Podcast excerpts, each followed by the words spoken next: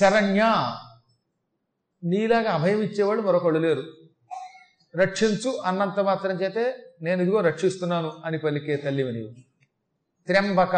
మూడు కన్నులు కలిగినది త్ర్యంబక. త్రి అంటే మూడు అంబక అంటే కన్ను కలిగినది. మూడు కళ్ళు అమ్మవారి దగ్గర ఉంటాయి కనుక త్ర్యంబక అని పిలువబడింది. సంబోధనలో త్ర్యంబకే.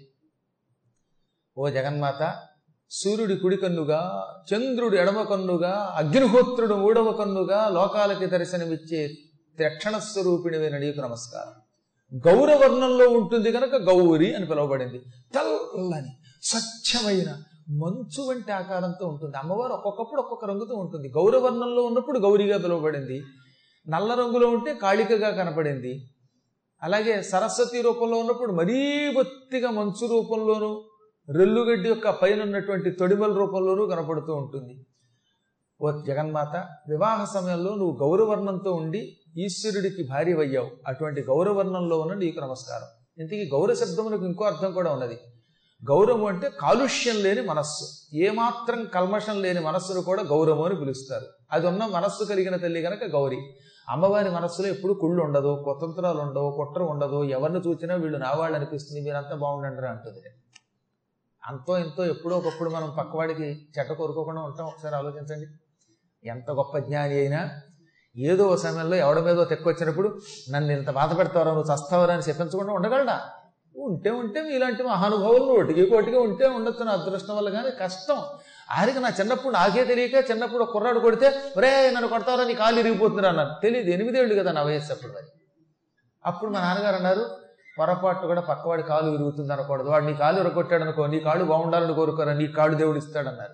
మా నాన్నగారు ఎప్పుడు అలాగే చెప్పేవారు. కొట్టకుండా తిట్టకుండా చెప్పేవారు. ఎన్నో పురాణ కథలు చెప్పేవారు. నువ్వు ఇతరులకు ఏది కోరితే అది నీకు వస్తుందని చెప్తే అప్పుడు మేము అప్పటి నుంచి మారాం. అందుకే తల్లిదండ్రులు ఉత్తములై పిల్లల్ని సాధకుల్ని చేయాలి. రోజు మంచి చెప్పాలి. ఇప్పుడు ఈ పురాణాలు వినడం వల్ల లాభం అదే. క్రమక్రమంగా మీలో కూడా మీలో అంటే మీకు చెప్పాలండి మీరు మహాత్ములు మీకు అసూయ లేదు.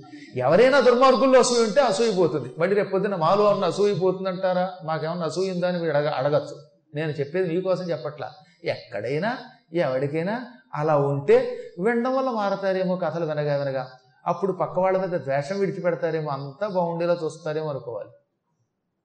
గౌరీ అని అమ్మని ఎందుకన్నారంటే ఇంకొక కారణం కూడా. అసలు ఊహలో కూడా చెడ్డరాదట ఆవిడకి. ఆవిడ తెల్లనిది. ఎందుకు తెల్లనిది? అంటే ఊహలో కూడా చెడ్డని ఆవిడ ఊహించదు. అనగా ఏమిటనమాట? ఏమో రేపు పొద్దున ఫ్యాన్ ఉండదేమో చల్లగా ఉండదేమో మనం ఉండలేమేమో అని ముందే అనుకుంటున్నావు అనుకో నువ్వు. నీకు భగవంతుడు ఏం చేస్తాడనమాట? గురువుగారు రేపు కరెంట్ ఉండకపోతే ఎలాగండి బాబో? ఫ్యాన్ తిరగకపోతే ఎలాగండి అనుకుంటే నీకు భగవంతుడు కరెంట్ లేకుండా చేస్తాడు ఫ్యాన్ లేకుండా చేస్తాడు.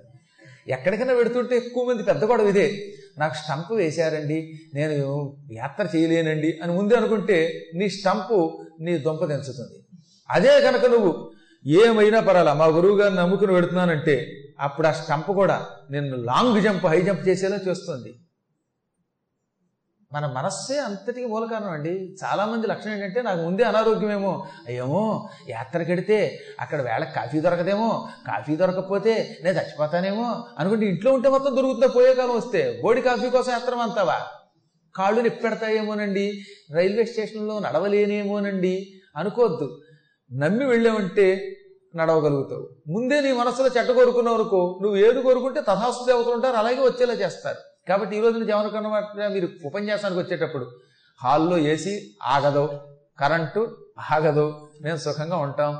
మన లైవ్ లింక్ ఆగదు. అలాగే మనకి వచ్చిన తర్వాత పులిహార కూడా చివరికి వెళ్ళినా సరే ఆఖరిని వెళ్ళి వాడికి ఇంకొంచెం ఎక్కువ పులిహార దొరుకుతుంది. అనుకుంటే ఎక్కువ దొరుకుతుంది.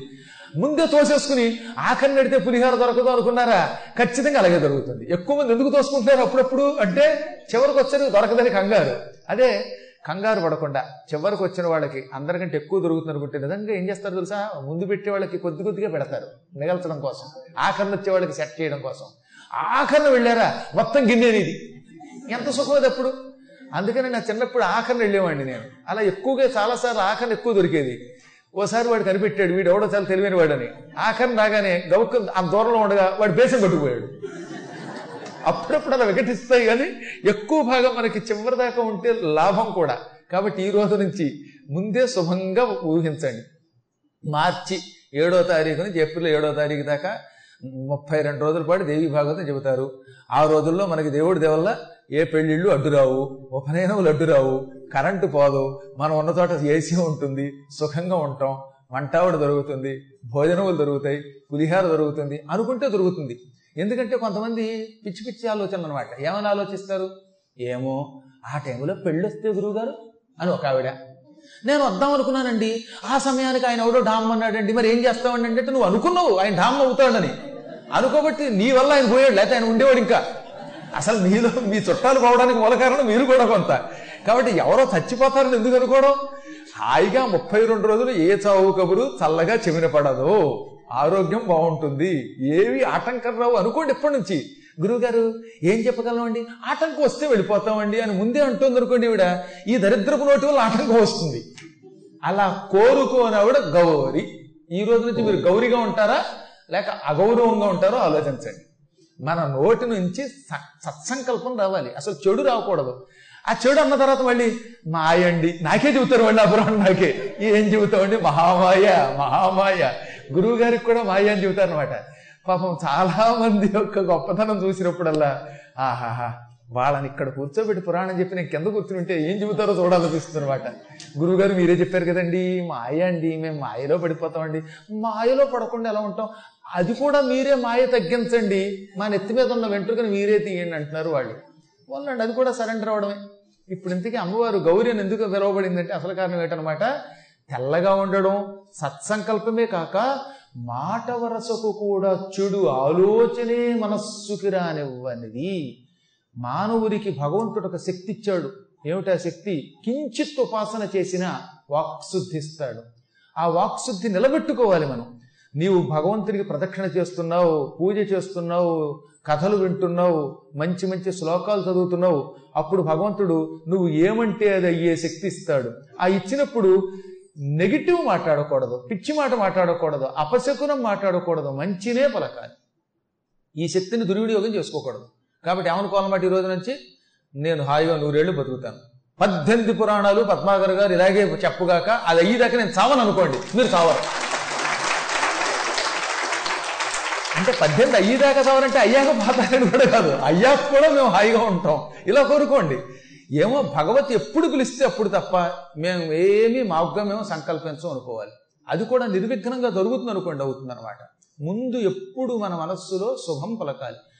అందుకని ఏం చెప్పారు? మంగళాదీని మంగళ మధ్యాని మంగళాంతాని కావ్యాని ప్రథంతే. ప్రారంభంలో శుభం మధ్యలో శుభం చివరిలో శుభం. ఇలా ఎప్పుడూ శుభమనే పలుకోవాలి. అదే పూర్వం ఇవాళంటే మేము మానేసాం కానీ చాలామంది పూర్వం ఉపన్యాసం మధ్యలో ఒక్కసారి మధ్య మధ్యలో మధ్య మధ్య హరినామస్మరణ గోవింద అనేవారు. అలాగే భోజన మధ్య హరినామస్మరణ గోవింద అనేవారు. ఎందుకని?